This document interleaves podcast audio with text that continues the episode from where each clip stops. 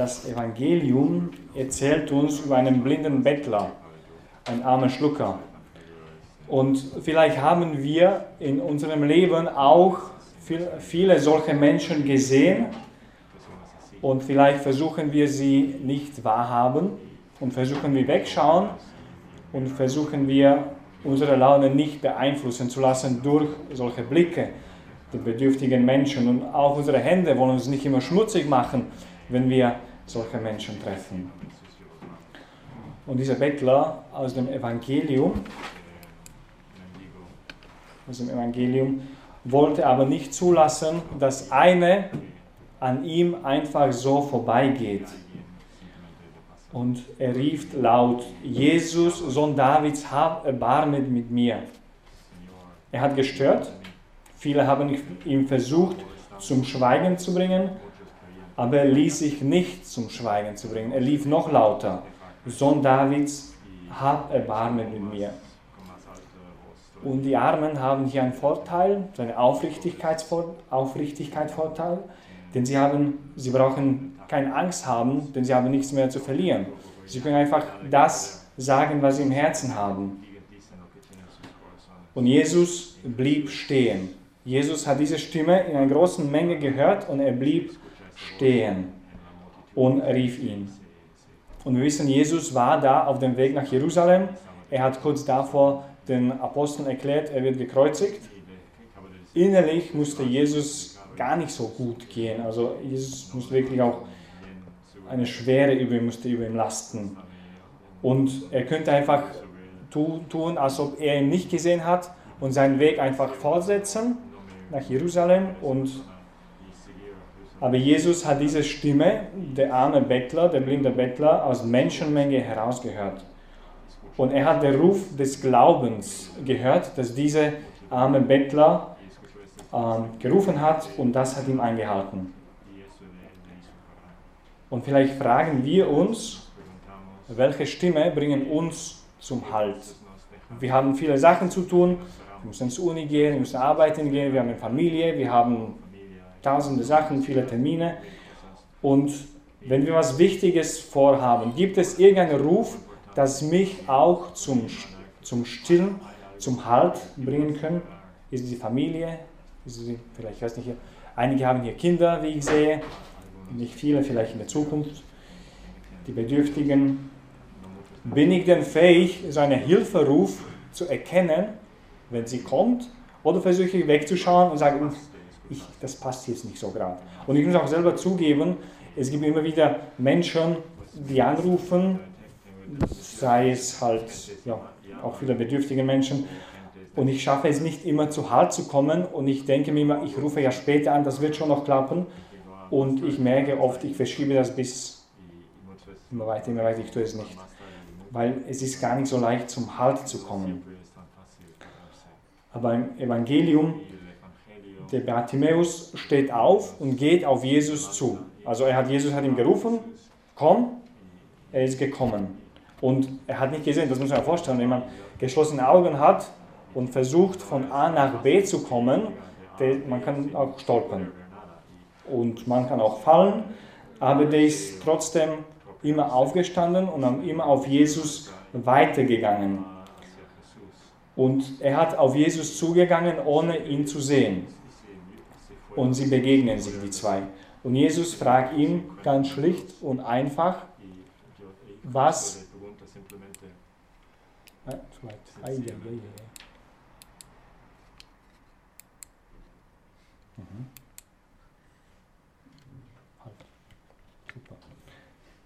Das ist eine kurze Pause jetzt. Ja. Jetzt weiter. Ähm, und aus was wirst du sagen für dich tun? Raboni, ich möchte wieder sehen können. Und aus dieser Begegnung zwischen Bartimäus und Jesus ergeben sich drei Lehrinhalte. Und der Bartimäus kann in drei Fächern unterrichten. Und das ist das Gebet, Glaube und Zeugnis.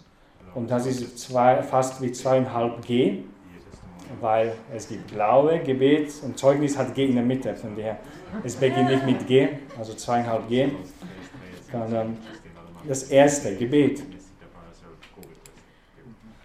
Es ist ein bisschen klein, aber da steht aus dem Herzen, weil es, was für ein schönes Gebet. Einfach, ich möchte wieder sehen können. Es kam aus dem Herzen, es war auf, aufrichtig und es war ein, schlicht und einfach. Und ich glaube, wenn wir ehrlich sind, für viele von uns ist das Gebet, ein tägliches, persönliches Gebet, eine Herausforderung. Es scheint, dass das Gebet oft wie ein Fremdkörper an unserem Tag hängt. Und irgendwie passt es nicht so richtig in den Morgen rein, weil wir es zu tun haben, müssen schnell gehen. Das Gebet, das machen wir dann später, während des Tages. Während des Tages haben wir nicht Zeit dafür und am Abend sind wir zu müde wieder. Und dann ist der Tag wieder vorbei. Und, und es scheint ihr für dieses Gebet, dass da passt das irgendwie im Tag nicht rein.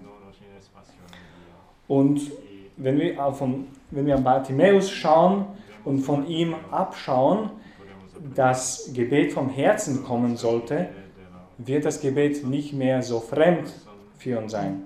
Aber wir können uns fragen, ob wir unser Leben im Flugzeugmodus leben. Flugzeugmodus. Ohne jegliche Empfänglichkeit. Heißt, sind wir empfänglich auf die Stimme des Heiligen Geistes? Sind wir empfänglich auf der Schrift? Nehmen wir mal die Heilige Schrift in der Hand, lesen wir mal darin? Sind wir empfänglich auf die Stimme unserer Gewissen? Oder sind wir irgendwie wie Flugzeugmodus, dass es alles geblockt ist und es gibt keine Empfänglichkeit? Und wenn wir im Leben die Verbindung zum Herrn suchen und nicht im Flugzeugmodus sind, dann wird auch unser, unser Gebet voll leben. Anders gesagt, das Gebet wird dann aus dem Herzen kommen, wenn wir während des Tages in unserem Tun den Herrn und die Verbindung zu ihm suchen. Dann, dann wird das Gebet nicht mehr ein Fremdkörper in der Früh, am Abend oder irgendwann, aber es wird halt irgendwie Teil meines Lebens, wenn ich auch mein Leben so lebe. Die zweite Unterrichtsstunde ist der Glaube. Unsere Vorfahren im Glauben, das heißt zum Beispiel der heilige Augustinus vom 4. Jahrhundert, sagt uns, dass der Glaube drei Dimensionen hat. Wenn ich sage, ich glaube, es beinhaltet drei Dimensionen in sich.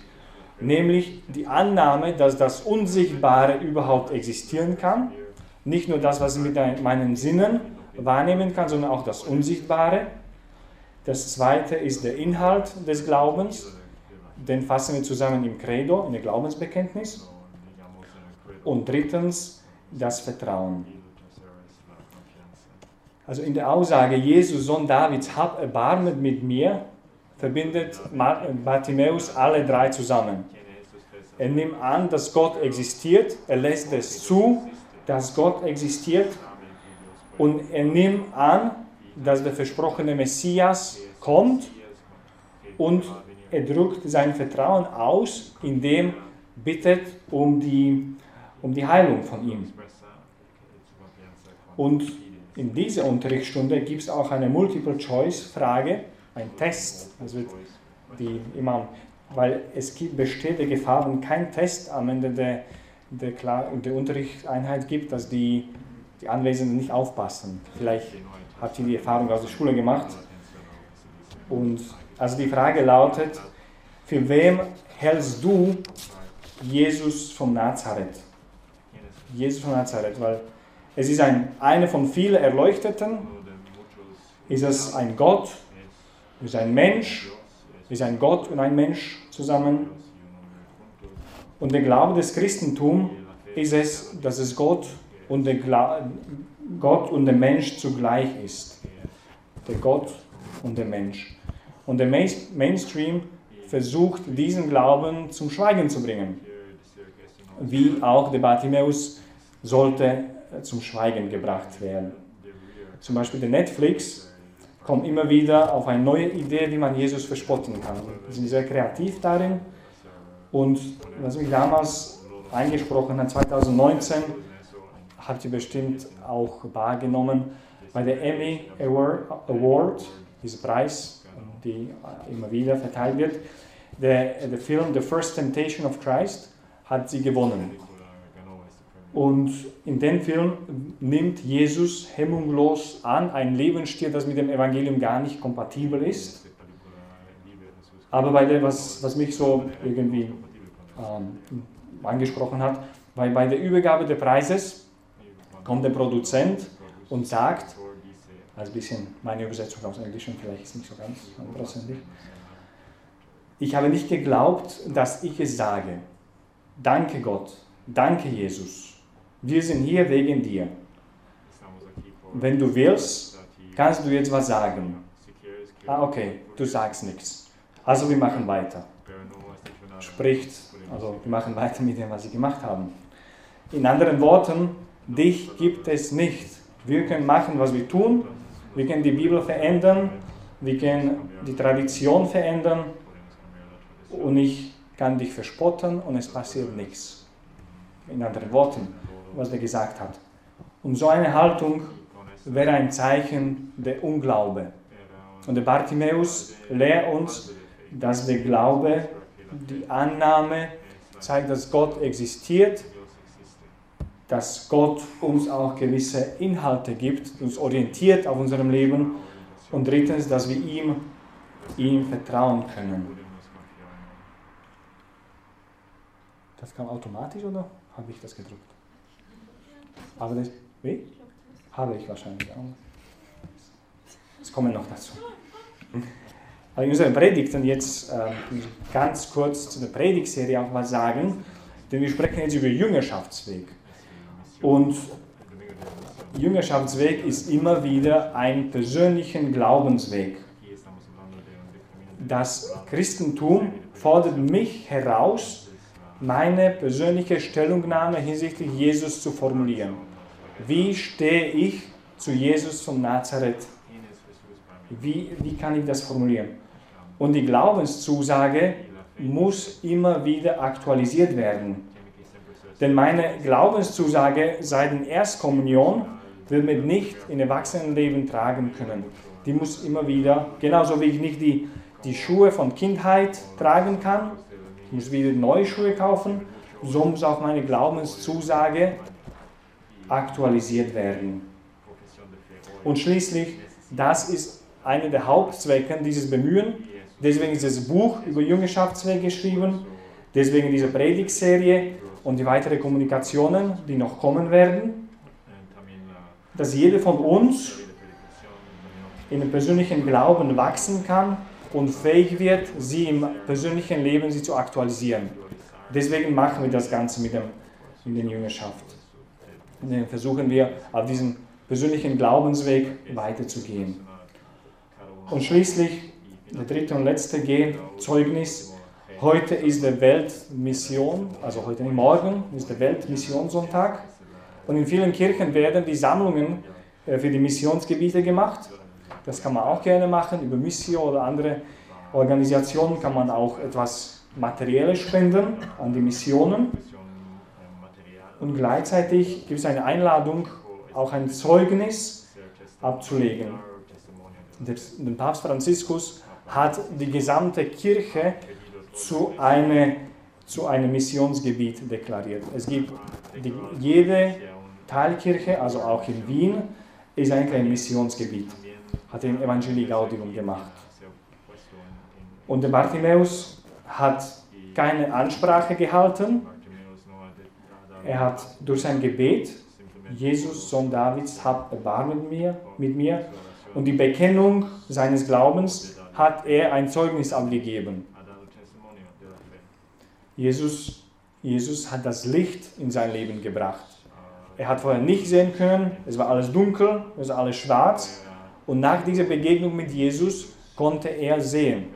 Auf einmal, es, war, es gab die Welt wieder da, es gab, diese, es gab Licht, seine Augen war wieder da.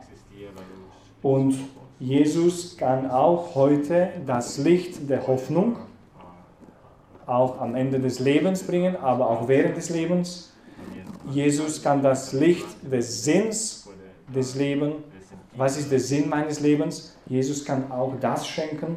Und schließlich, Jesus kann auch das Licht der Liebe im Herzen von jedem Einzelnen schenken. Also Jesus kann das Licht auch uns heute schenken und wir sind befähigt, von uns, durch unser Gebet, unsere Glaube, dieses Licht zu teilen. Wenn ich jetzt eine Kerze bin. Stell dir vor, dass ich eine Kerze bin.